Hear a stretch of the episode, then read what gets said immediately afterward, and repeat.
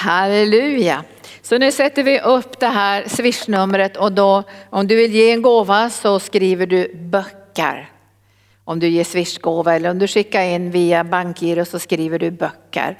Vi kan väl sätta upp det igen, swishnumret. Och så står bankgirorumret där också så får vi ganska snabbt nu få de här böckerna översatta till de här språken. Den här boken då, vi kommer också sen fortsätta med andra böcker men jag känner att den här boken är viktig för många pastorer som vi möter utöver världen är otroligt trötta och slitna. Och när jag var i Filippinerna sist och hade den här stora pastorskonferensen så var det flera pastorer som sa att de hade tänkt att ta livet av sig på grund av denna trötthet och utsatthet och förföljelse som de mötte på de olika öarna. Och, och tröttheten var väl kanske det största bekymret.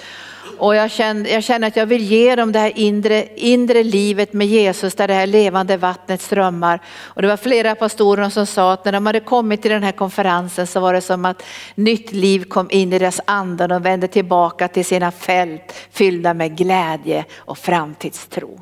Så tack, tack för din gåva. Och tack för att du står med oss i den här expansionen och att plöja ny mark. Vi kommer att berätta mer om det. Men profetorden som Herren gav var ju från Hosea kapitel 10, versen 12. Att vi skulle så i rättfärdighet och skörda i kärlek och bryta ny mark. Och att det var tid att söka Herren. Och Herren talade särskilt inom fem olika områden. Det första predikade jag om på, på på, på annandag jul när jag talade om hungern. Hungern efter det som är i Jesu hjärta. Och han frågade, vad hungrar ni efter och vad hungrar du efter? Och jag fick söka Herren för att ge svaret från mitt hjärta. Och jag sa, jag hungrar efter att få se dig Jesus. Jag hungrar efter din starka närvaro. Jag hungrar efter att du ska kunna flöda fritt och samarbeta med oss och den heliga ande för mera under och tecken. Vi, vi har en önskan att vi ska kunna bli använda som församling och vi önskar att bli använda som individer. Och vi önskar att få se människor frälsta. Och jag sa till Gud, den här hungern kan inte jag åstadkomma själv. Men Herren sa, det behöver ni inte göra heller, be till mig och jag kommer att lägga hungern och törsten och nitälskan i era hjärtan. Sen talar Herren om det som vi hörde Sten också nämnde, det var den här atmosfären, att få en atmosfär där människor ska känna sig trygga. Där det ska vara lätt att andas, där det ska finnas kärlek och där, där det ska finnas en nåd som överskyler också brister och svagheter. För Gud har ju bestämt att sätta skatten i ett lerkärl. Och sen sa han den tredje delen var sammanhållning och inre styrka. Att vi bygger någonting i arken och vi bygger, om jag talar till Kristi kropp över världen, så säger jag vi bygger någonting som måste vara stabilt. Det får inte rasa, det får inte falla sönder. Och ändå vet vi att människor i sig själv är inte starka. Utan det kan bli sjukdomar och omständigheter och andra saker. Men om vi förhåller oss till Gud och hans smörjelse så kan vi få bli det som Gud har lovat. Om ni vinner seger ska ni få bli pelare i min församling. Och när vi arbetar med sammanhållning så bereder vi också för att fler ska kunna komma in i församlingen. Vi får inte bara nöja oss med de, de människor som finns här utan vi måste bereda plats för alla de nyfrälsta som jag tror kommer att komma i hundratal, eller vad säger ni? Kanske ni säger i tusental. Och då måste det finnas plats för de människorna. Då får inte vi säga, nej men det är fullt. Vi behöver ingen mera hjälp. Därför behöver vi också att bryta ny mark så fler gåvor och fler människor ska hitta sin plats och sin funktion och kunna tjäna i sina gåvor. Och den fjärde delen det var den heliga ande och andens gåvor, en större känslighet för den heliga ande och det ska jag predika om den här dagen. Men den femte punkten som kommer att vara viktig för oss i arken och jag tror också för dig som ser mig nu i din församling eller i ditt andliga liv, det är att få en bön som kan, som kan omsättas på ett praktiskt sätt. Att vi inte bara ber utan vi tränar oss att flöda i det profetiska. Vi tränas i det som vi brukar säga att vaska guld, att höra ifrån himlen och få praktisk vägledning från Gud. Hur expanderar vi? Hur bryter vi ny mark? Vilka vägar ska vi gå? Vilka verktyg ska vi använda? Vilka steg ska vi ta? Och det kommer Herren att utmana oss och hjälpa oss på våra i vårt arbete. Jag tror att det här är också ett profetiskt ord till hela Kristi kropp. Så idag ska jag tala om det fjärde området som handlar om den heliga ande och framförallt då andens nådegåvor. Och jag tänkte jag skulle börja tala ifrån, ifrån eh, Uppenbarelseboken kapitel 19. Som jag upplever vara det allra viktigaste när vi flödar i det profetiska och i nådegåvorna och känner igen ledningen från den heliga ande så säger så står det här om Johannes, ni vet han var ju en profet, fick höra många saker och förmedla många saker.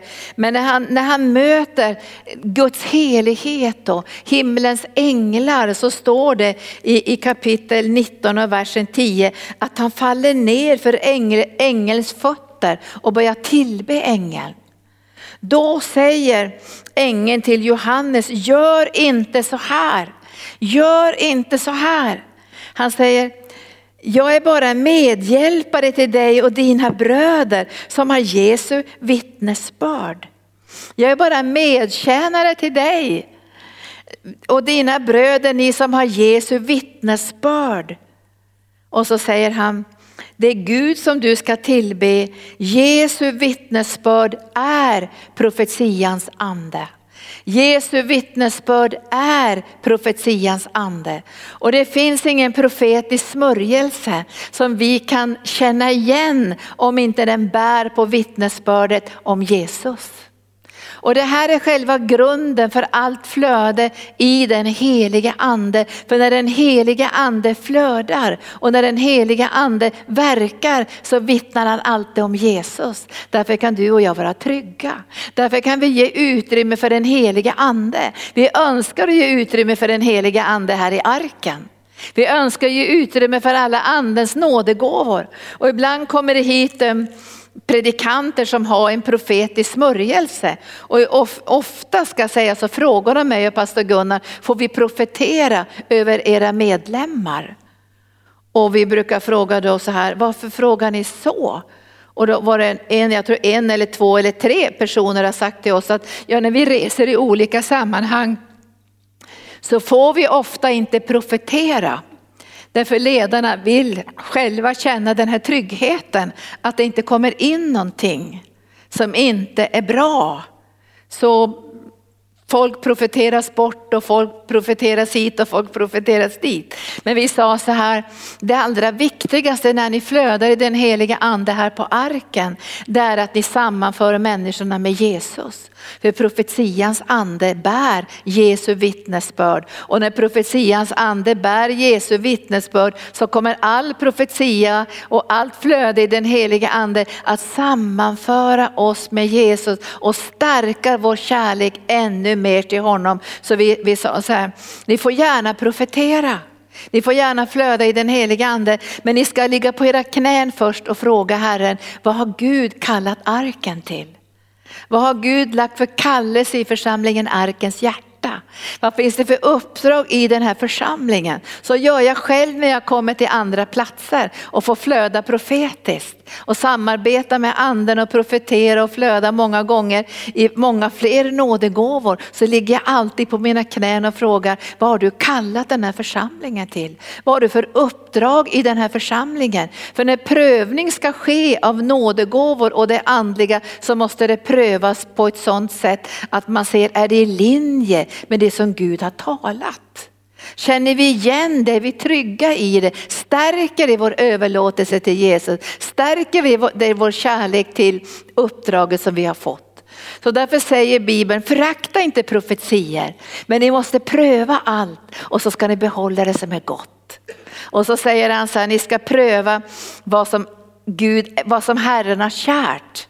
Och så ska ni pröva vad som är gott och välbehagligt och fullkomligt.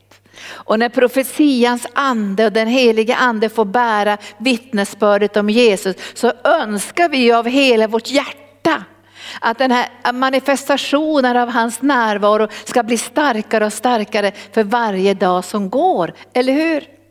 Eller hur? Det är vår längtan. Vi längtar efter den övernaturliga dimensionen. Vi längtar efter att få höra Guds röst. Vi längtar efter att få bli uppmuntrade. Och det står i första Korinthierbrevet kapitel 14, den som profeterar, den, den personen uppmuntrar.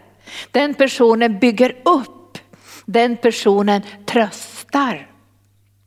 Jag säger det igen kapitel 14 i första Korinthierbrevet. När vi profeterar talar vi till människor från Guds hjärta och vi förmedlar från Guds hjärta och vi får vara Guds röst in i människors liv och vi får förmedla tröst. Människor behöver tröst och de behöver uppmuntran och de behöver uppbyggelse. När det profetiska flödar så kommer Guds hjärta. För domen har ju redan gått över Jesus, eller hur? Jesus kom inte in i den här världen för att döma världen. För, för Gud älskade världen och Gud längtar efter att genom det profetiska få uppenbara sitt hjärta. Och då behöver du och jag inte vara rädda, eller hur? Då kan vi vara trygga och säga tala heliga ande, använd oss. Och därför säger Paulus, ni kan alla profetera, en ni sänder. Så alla blir uppmuntrade, så alla blir undervisade. Alla kan få profetera. Så vi ser att Gud längtar efter att använda oss som sin röst. Visst är det härligt det? Och det här kommer ju Joels bok i den profetia som finns i andra kapitlet. Att anden kommer att falla säger Joel. Det kommer en tid när anden kommer att falla över allt kött, över alla människor. Och, och då menar han ju att de som har tagit emot Jesus som sin frälsare kommer att bli de kanalerna. Men han önskar att det profetiska ska nå ut till människor som ännu inte är frälsta. För han vill att de ska få möta hans hjärta och se hans kärlek. Tänk att möta en troende som har kontakt med Gud och som kan komma rakt in i en människas hjärta med uppmuntran, med tröst. För jag, jag, jag satt ju i middagsbönen och då var det en flicka som, som hade lämnat in sitt böneämne och sa att hon ville ta livet av sig. Hon vill inte leva längre. Och, och, jag kände att det där kan jag inte bara prata om någon sån där allmän uppmuntran, jag måste höra från himlen. Hon måste få ett ord från Gud. Ett ord som träffar hennes hjärta med en tröst, med en uppmuntran, med en styrka. Och Herren talade till henne och jag bara kände genom, genom, genom, genom nätet hur Gud bara talade in i ens hjärta. Och dagen därpå så kom, kom ett ord från den här flickan och hon sa att det var någonting som hände i mitt hjärta där den helige andes kärlek träffade mig och jag fick se Jesus och jag vill inte dö längre. Visst är det härligt det här? När vi prövar det profetiska och, och det, vi skiljer ju på profeten och på den profetiska gåvan. För Joel säger ju att ni kan alla profetera. Män och kvinnor, unga och gamla ska profetera och vara Guds röst. Och, och det här ser vi också i nya testamentet. Men profeten som är det femfaldiga ämbetet har ett uppdrag att rusta Guds församling i det profetiska. Så det inte blir vad som helst. Så det inte far iväg åt vilket håll som helst. Utan det ska finnas en träning och en rustning i det profetiska. För Gud vill ha en profetisk församling som kan vara hans röst i den här yttersta tiden. För Bibeln säger att människor kommer att stå rådlösa vid havet och vågorna stå. Vem vill vara hans röst? Vem vill bära hans budskap? Och det profetiska hör ju ihop med att den heliga ande har fallit. Därför när den helige ande föll på pingstdagen så kom den här övernaturliga dimensionen in i varje troendes hjärta och in i församlingens hjärta. Och därför talade de ju i tungor på pingstdagen och var och en kunde höra sitt eget språk. Det blev en uttydning. Och i Apostlagärningarna 19 så frågar ju Paulus så här, Fick ni den, har ni fått den helige ande säger han. Nej säger de, vi har inte ens hört att någon helige ande är given. Vad gör han då? Jo han lägger händerna på dem allihopa och de börjar omedelbart att tala i tungor och profetera. Och nu, nu ska jag säga någonting idag om, om hur vi ska kunna uppliva det här. Och jag tänker, vad beror det här på att det faller undan? Visst är det en fråga? som vi behöver ställa. Vad beror det att det blir så lite? Alltså det kan vara starkt i olika väckelser. Men sen så faller det undan, det är något som händer. Och jag tror att det här händer i allas våra liv. Det här händer också i församlingarna. Och jag kan inte räkna upp alla skäl. Kan hända att man vill bli mer en världslig församling, mera man vill känna att man vill leva så nära världen att man inte stöter sig med tungotal och profetier och det övernaturliga. Så kan det vara. Men jag tycker det är intressant att kan man ju läsa ifrån första Timoteus och andra Timoteus brev där Paulus skriver till en fantastisk ung pastor som är både pastor och evangelist. Och han har två grejer som är jobbiga kan man läsa om i första och andra Timoteusbrevet. Det ena är att han har lite dålig hälsa. Alltså han har lite ont i magen. Och till sist får Paulus säga till honom så här att nu, nu, får du, nu får du faktiskt ta lite medicin för din mage. Och du får ta, han säger att han ska ta lite vin för sin mage för han har så dålig mage. Och jag vet att när man har lite dålig hälsa så vill man fokusera kring det, visst är det så? Alltså det är som att det faller liksom undan det där, och nu ska jag flöda det profetiska, det är min mage. Och det andra var i hans liv att han var, han var så ung. Och då sa, de, då sa, då sa Paulus, du får inte låta folk förakta dig för att du är så ung. Och kan hända hade han förkastelse, kände sig osäker att kan jag verkligen flöda i den heliga ande, i nådegåvor, i det profetiska när jag är så ung. Så han kämpade kanske med här. Och så det, det gjorde att han blev modfälld. För Paulus säger till Timoteus, Timoteus jag har inte gett, Gud har inte gett dig modlöshetens ande. Så då måste han ju ha haft en, en modlöshet i sitt liv. Och när man har fått in modlöshet, då är man inte så ivrig att flöda i den heliga ande. Så, så Paulus säger, du har inte fått modlöshetens ande, du har fått kraftens ande och du har fått kärlekens ande. Och så uppmuntrar han Timoteus. Han säger inte så, åh vad dålig du är och misslyckad du är, har du tappat bort nådegåvorna nu och du har inte flödat på länge. Det är inte Gud.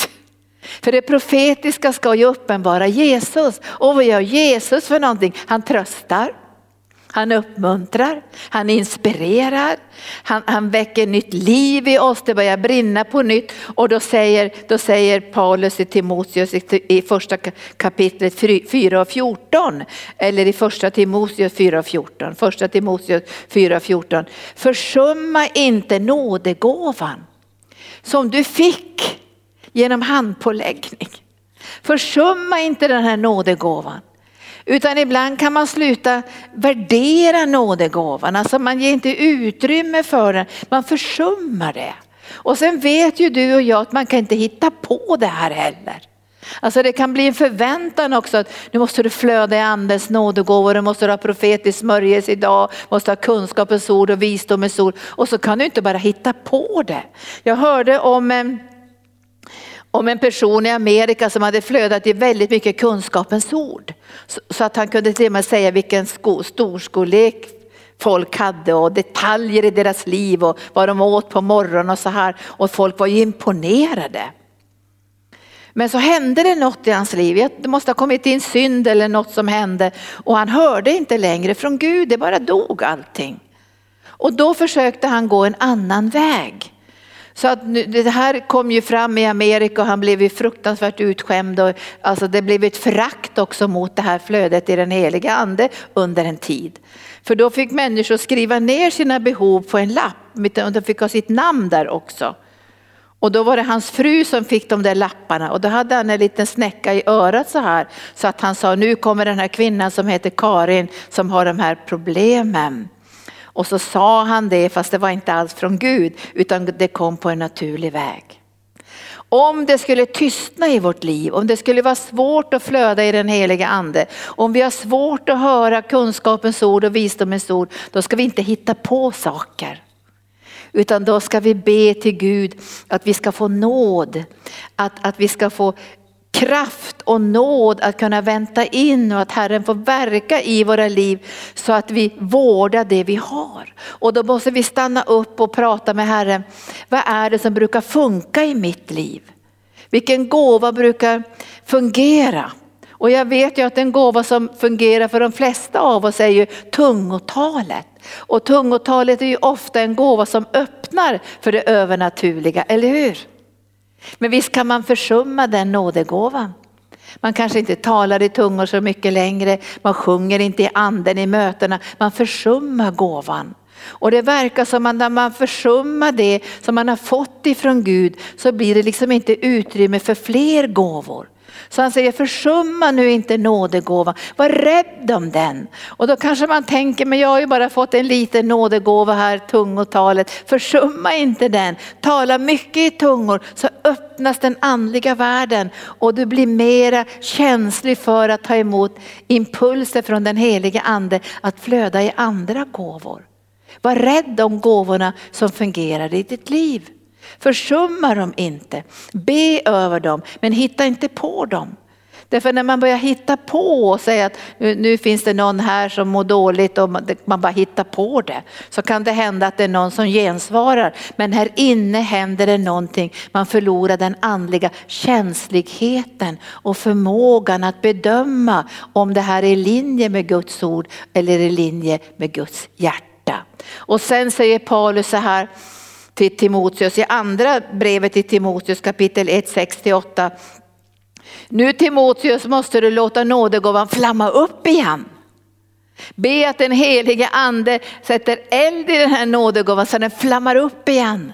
Och det är väldigt underbart faktiskt när man har gått i en tid av en viss torka.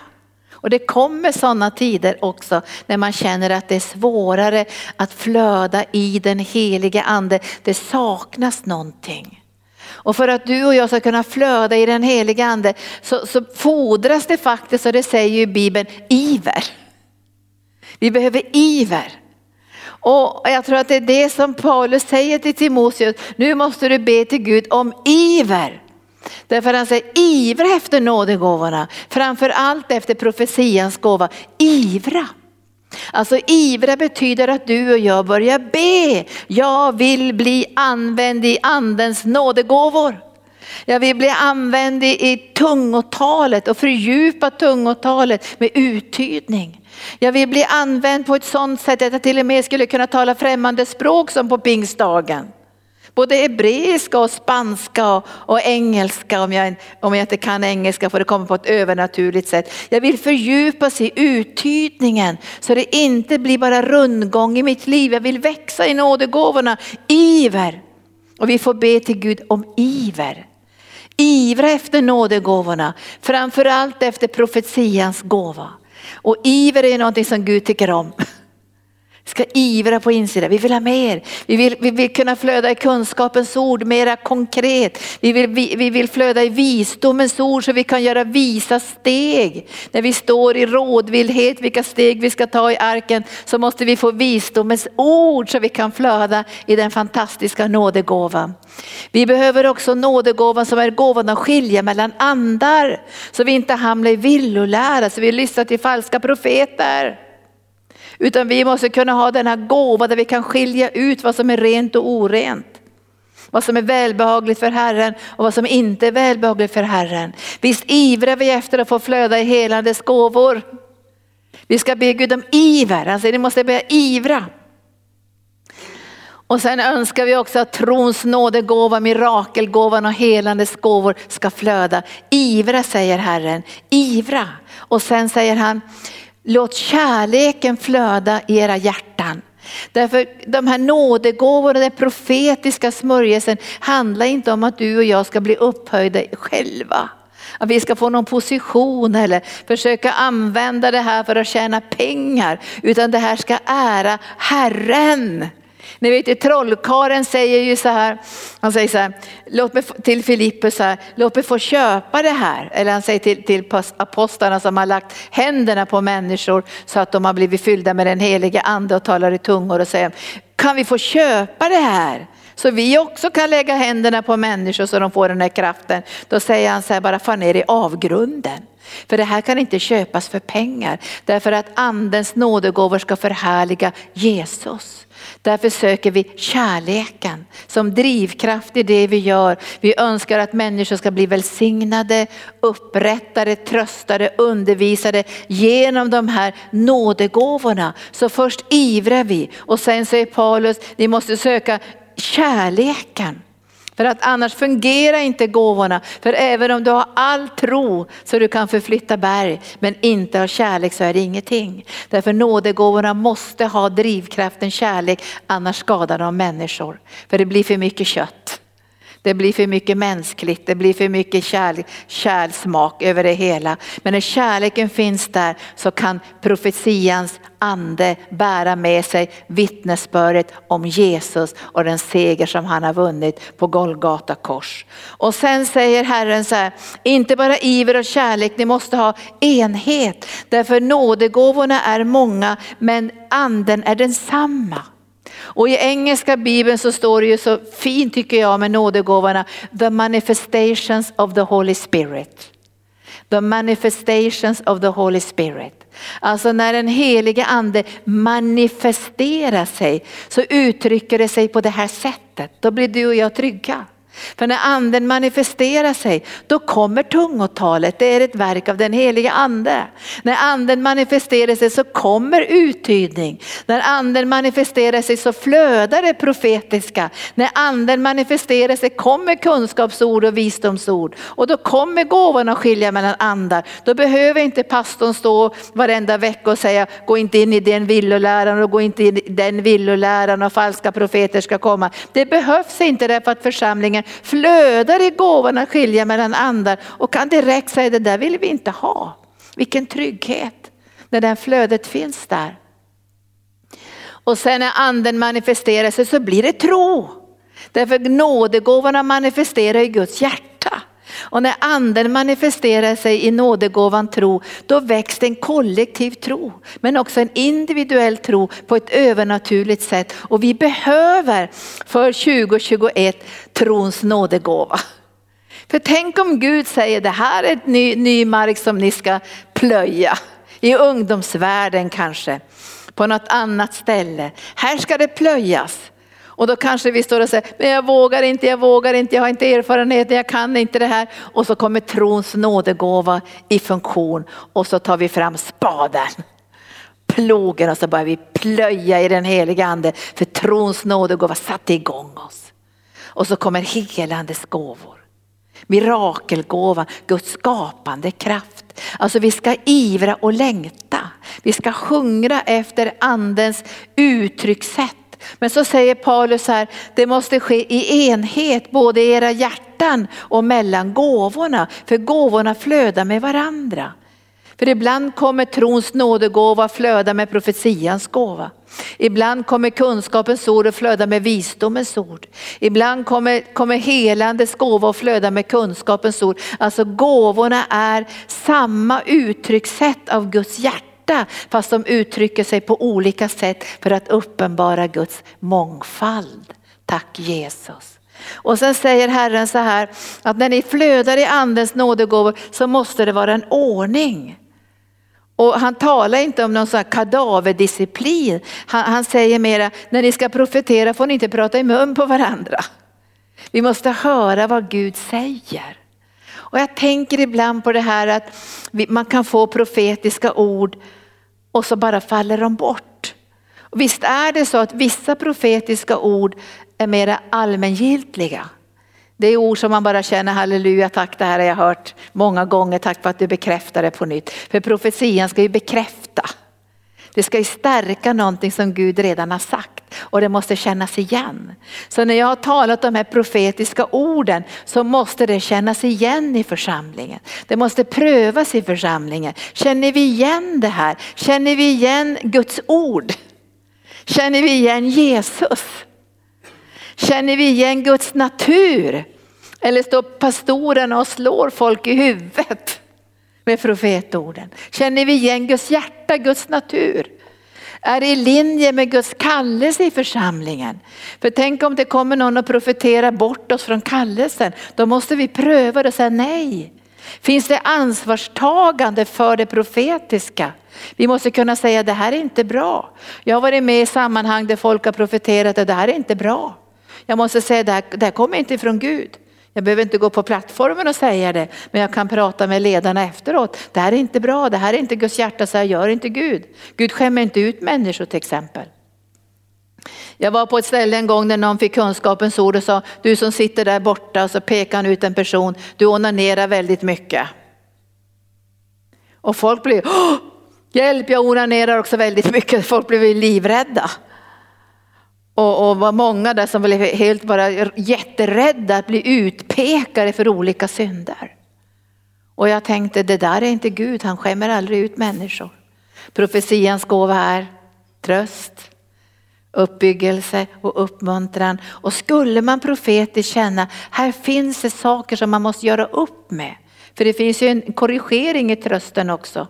Då kan man säga det på ett mer allmänt sätt så fler får komma fram och ta emot ifrån Herren. Men när det gäller andra saker så, kan man säga, kan man ibland peka ut människor men även då måste man få frihet. Ni har ju sett ibland när jag varit utomlands, ofta här på arken, då tar jag fram människor. Jag ser någonting. Så går jag fram till dem och säger, jag ser det här i ditt liv. Jag säger att Gud har ett ord till dig. Kan du komma fram så får vi be för dig. Och då får de säga nej. Det händer ibland att folk säger, nej jag vill inte gå fram. Jag vill inte bli, bli synlig offentligt. Men många gånger, de flesta gånger är det någonting underbart som Gud vill säga. Någonting härligt som Gud har på sitt hjärta. Här finns det helande, förlåtelse, upprättelse. För Gud skämmer inte ut människor för profetians gåva. Och profetians gåva flödar liksom över alla de andra gåvorna. Så finns den här profetians ande är Jesu vittnesbörd. Så man känner igen det här. Och sen säger Paulus här, när ni profeterar måste det ske med värdighet. För profeternas andar är profeterna underdåniga. Det måste ske med värdighet. Vi, vi skadar inte människor, vi slår inte ner på människor utan det ska vara en värdighet som gör att människor ska längta efter den övernaturliga dimensionen. Och det är väl det som Herren har, har talat till mig under den här, kan säga, under den här tiden så under jul och nyår, jag har fått vara i profetisk bön inför Herren, så har han sagt att det här kommer att öka i arken. Det kommer att öka men det kommer att bli en starkare medveten enhet. Och jag frågade honom på vilket sätt då? Och han sa det här kommer ni att se i era möten. Om ni ivrar, om ni längtar, om ni bereder plats, om ni kan låta det här blomma upp igen. För mycket ligger i träda. Men det finns, men det ligger i träda. Ni ska vårda det här. Vara rädda om det. Och då sa han så här, ni kommer att få se, om ni vill, så kommer ni att få se en, en, en enhet som, som kommer att vara för er själva också lite skakande. Alltså att ni kommer att märka att det går en röd tråd genom allt ni gör. Alltså lovsångarna kommer att höra ännu tydligare vad Jesus har på sitt hjärta i mötet. Vad vill han göra? Vad har han på sitt hjärta? Vad längtar han efter att göra? Så lovsången kommer bli ännu mer känslig för skeendet i själva mötet. Den smörjelse som måste till för att Jesus ska kunna göra det han har på sitt hjärta. Den enheten kommer att bli med predikanten ännu djupare. Så lovsången och predikanten kommer tillsammans att höra från himlen. Vad har du på ditt hjärta Jesus? För att ge utrymme för Jesus att kunna göra sin tjänst. Sen kommer enheten att bli också med den som leder mötet.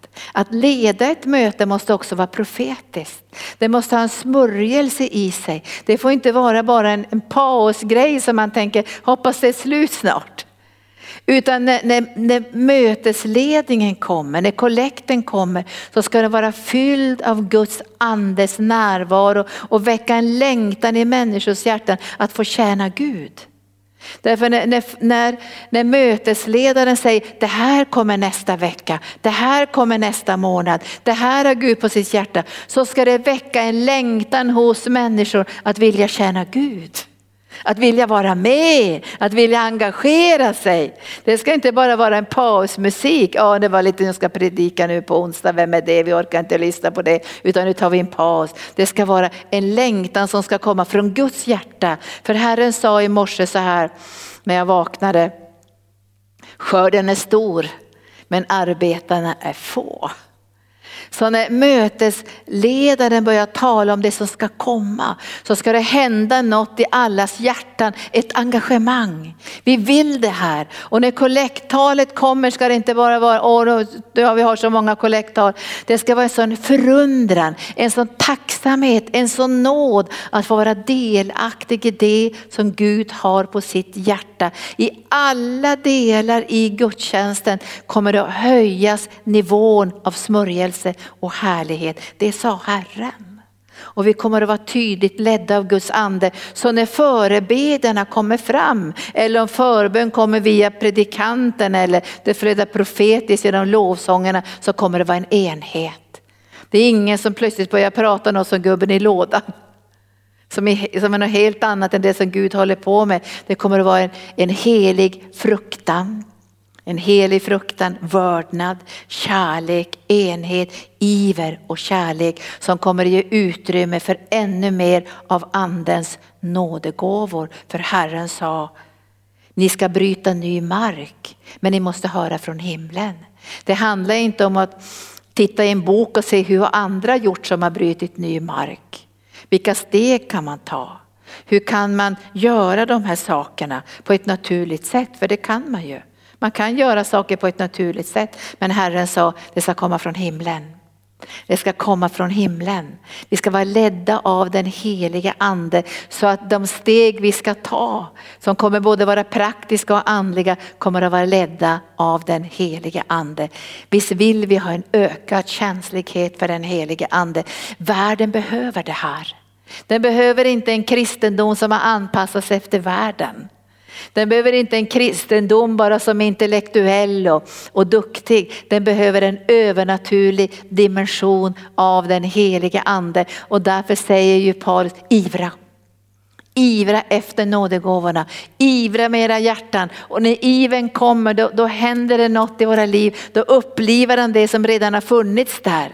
Och så blir det utrymme för ännu mer och vi önskar att hela församlingen ska kunna känna igen det profetiska. När jag jobbade med Billy Graham 1900, jag tror det var på 70-talet, så skulle han ha en stor konferens i Göteborg. Jag var med i teamet där som skulle vara med och tjäna och ta hand om de nyfrälsta. Och då samlade han alla oss, Billy Graham, och vi var kanske 200 som satt där och han skulle träna oss i den här uppföljningen och hur vi skulle tjäna i mötena. Och så när han började tala så kom den heliga ande och jag kände det kom över mig en sån profetisk smörjelse så jag kände jag kan tala tyst. Jag måste resa mig upp här och ropa ut, så säger Herren. Bland de här 200 och då sa Gud, stilla dig sa han. Stilla dig mig sa jag, ja, men jag brinner ju av det profetiska ordet. Och då sa Gud så här, alla har fått samma ord. Alla 200 hör samma sak. Och det var det som var mitt syfte sa han. Alla ska höra samma sak. Och det här är någonting som, som stärker vår andliga gemenskap. Vi hör samma sak. Och sen väljer Gud att använda den han vill. Jag fick inte säga någonting.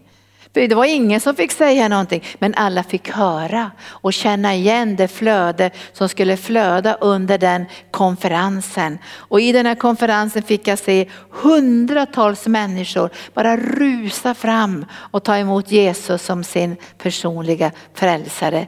Det kommer vänner. Vi kommer att få se det också. Hundratals människor kommer att springa fram för att ta emot Jesus som sin frälsare. Men vi kommer alla känna igen, vi kommer alla ha det här inom oss. Och jag kommer ihåg när jag började flöda i andens nådegåvor så var det ganska nytt för mig. Och jag tyckte djävulen sa många gånger, åh nu ska du visa upp dig och så här och attackera det. Och det kanske var mer för att jag var i Svenska kyrkan också för det var inte så vanligt där. Och det står ju i Bibeln om, in, om du talar i tungor och det finns en uttydare, då ska du tiga. Men här tror jag vi kommer att ha uttydare flera hundra. Därför alla ska kunna profetera, alla ska kunna flöda i anden. Så vi kommer inte ha någon brist på uttydare. Så när jag stod där i Svenska kyrkan, det var ju kanske början på, någon gång på 70-talet, så skulle det vara en förnyelsekonferens och det var ju, biskopen var där och det var alla möjliga som var där. Det var 700 i den här förnyelsekonferensen och det var ju så nytt allting. Och då var det en av prästerna som reste sig upp och han var väl så nervös han skrek i falsett i tungor. Alltså han skrek så högt så det ekar i den där stadskyrkan. Och så var det helt tyst. Och så kände jag hur anden gick och sökte efter en uttydare. Och så kände jag att Gud sa att den personen ska tyda. Men den gensvarade inte. Och så gick han till nästa och den gensvarade inte heller. Och så gick den till nästa och den gensvarade inte heller. Och till sist så kom Guds ande på mig. Och så sa han Linda, nu ska du tyda den här, det, här, det här tungotalet. Och res dig upp nu. För det, för det här var ju den församling som jag också arbetade i, Brämaregårdens församling. Och så sa Herren, res dig upp nu och så säger du, ger du uttydningen för jag hade den i min ande. Men jag reste mig inte upp. För jag blev så attackerad när jag satt där. Jag kände att nu djävulen sa du ska bara resa dig upp för att visa upp dig och tro att du är någonting. Alltså jag blev så attackerad så jag reste mig inte upp. Och efter det mötet minns jag att kyrkoherden var så upprörd. Och han sa det här är ett falskt tungotal och det blev ingen uttydning och, och han var så jättearg. Den stackars prästen var ju helt förtvivlad som hade skrikit falsett på grund av att han var så nervös. Jag gick ner på mitt kontor kommer jag ihåg och böjde knä och bad Gud om förlåtelse. Och sen gick jag till prästen och sa att jag fick uttydning men jag vågade inte uttyda för jag blev så fylld av människofruktan. Och jag hörde långt efteråt så när han reste omkring ibland i olika kyrkor så, kom jag, så brukar han säga så här att jag, jag, det var rätt tungotal, det var rätt tungotal men det var en olydig diakonissa som inte ville uttyda. Så han var så tröstad i det där. Men jag tänkte i den där miljön vart det så spänt och så religiöst och så mycket fruktan och så mycket prestige. Men om vi låter det få bli en frihet i den heliga ande, men då måste vi få pröva det. Det som sägs offentligt måste få prövas, eller hur? Och sägs det personligt i det profetiska så måste den som får profetian få pröva det. Men det måste bli ett ansvarstagande. Och tar vi det här ansvaret så kommer Gud att, att låta det här växa till i arken. Och det var det som Gud sa, det här kommer att växa till i arken. Där lovsångare, förebedjare, predikanter, de som leder mötena kommer att flöda tillsammans så det blir så starkt. Det är inte säkert att mötesledarna kommer att profetera men vi kommer att känna att det är profetiskt. Gud talar, Gud är här, hans närvaro är här och vi kommer att känna en frimodighet att börja be för människor på ett nytt sätt. Och de kommer att längta efter det här. De kommer inte att känna, vi vågar inte gå till arken för då blir vi avslöjade. De kommer att längta efter att komma inför Guds ansikte. Det måste komma någonting. Och jag avslutar idag och säger någonting om min älskade vän Roger Larsson. Jag kommer ihåg när han började sin tjänst, han fick ett möte med Gud på ett väldigt starkt sätt upp på berget. Och han fick ju ofta profetiska ord. Och, och, han, fick, han såg ju ofta ljus över människor och människor längtade så efter att de skulle få ett profetiskt ord. Kommer du ihåg det? Ibland när han var på arken, de trängde sig fram, de nästan ropade Roger ser du mig? Men det var ju Gud som skulle se dem. Och då var det en kille som han bara älskade profetiska, han sa så här, jag har varit på 17 Roger Larsson möten och jag har fått 17 profetier. Och jag sa, behöver du så många? Men jag förstod vad han menade. Han ville som höra gång på gång på gång på gång nästan samma sak. Du älskar Gud, jag har en plan för ditt liv. det profetiska som kommer ifrån Jesu hjärta. Och jag säger till sist nu, vi ska vara rädda om det här. Därför det ska inte skämma ut människor, det ska inte skapa fruktan, människor ska inte dra sig undan. Det ska väcka en sån otrolig längtan. Vi vill höra ifrån Gud.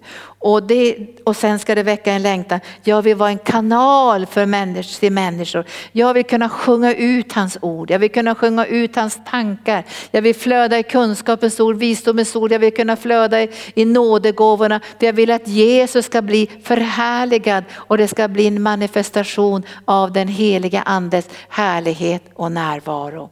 Så kom nu heliga ande och så vet jag att du kommer att verka starkt i det här området. För det är vår längtan på arken. Det är vår längtan också i Kristi kropp. Många församlingar har tonat ner det övernaturliga och låtit det inte få något stort utrymme något längre.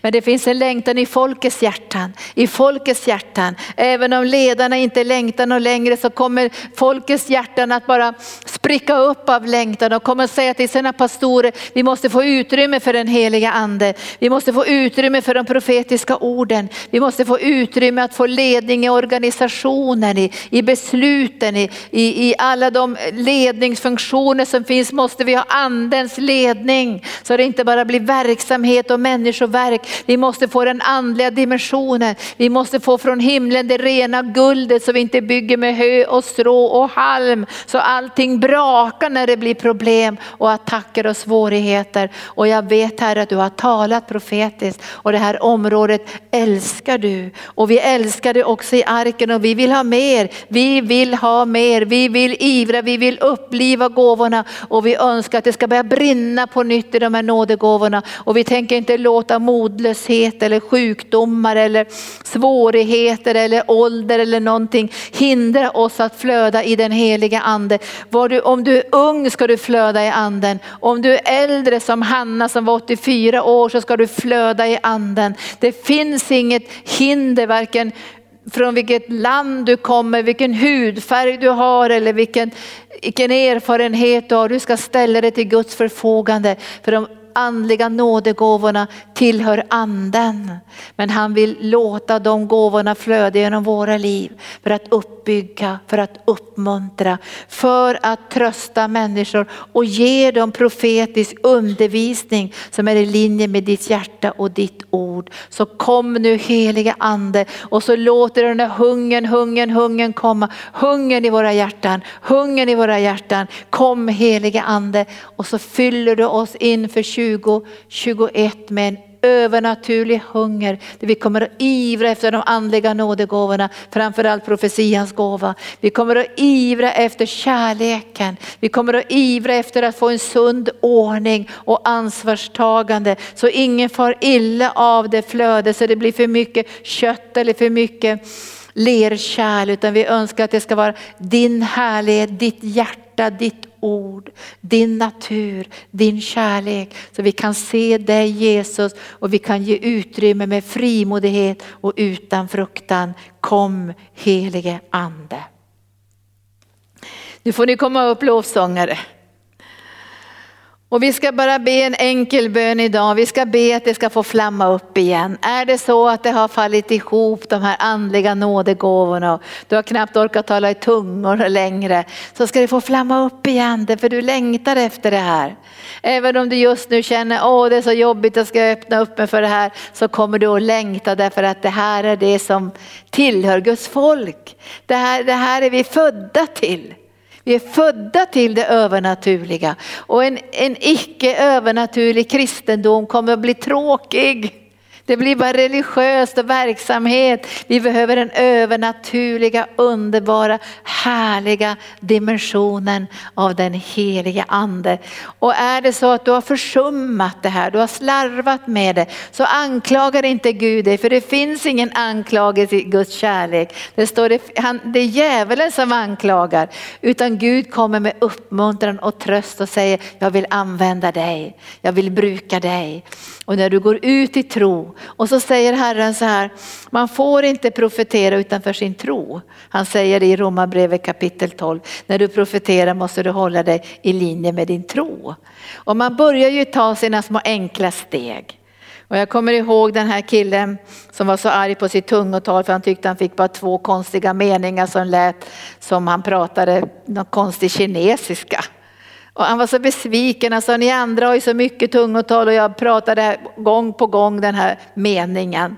Och då sa vi så här, det kan hända att den här meningen behövs vid något tillfälle till någon som får tydningen. Och så var vi på ett möte, kommer jag ihåg, i Blå salen i Stockholm. Och så var det en kines där. Och han började bara skrika och gråta. Och vad är det som händer? Och då sa han, du talar klingande kinesiska, det var en dialekt som han hade. Och så säger du, Jesus älskar dig gång på gång på gång. Och den här mannen blev frälst. Och han som hade det där tungotalet med två meningar, han prisade Gud så det bara dånade. Och jag tror utifrån den här tacksamheten så utvecklades också hans tungotal och han fick ännu flera ord och meningar och språk. Så då ska vi sjunga och sen ska vi be det här att det ska få flamma upp. Ni ser en flamma nu, det börjar brinna. Det brinner en eld efter det övernaturliga. Det brinner en eld i våra hjärtan.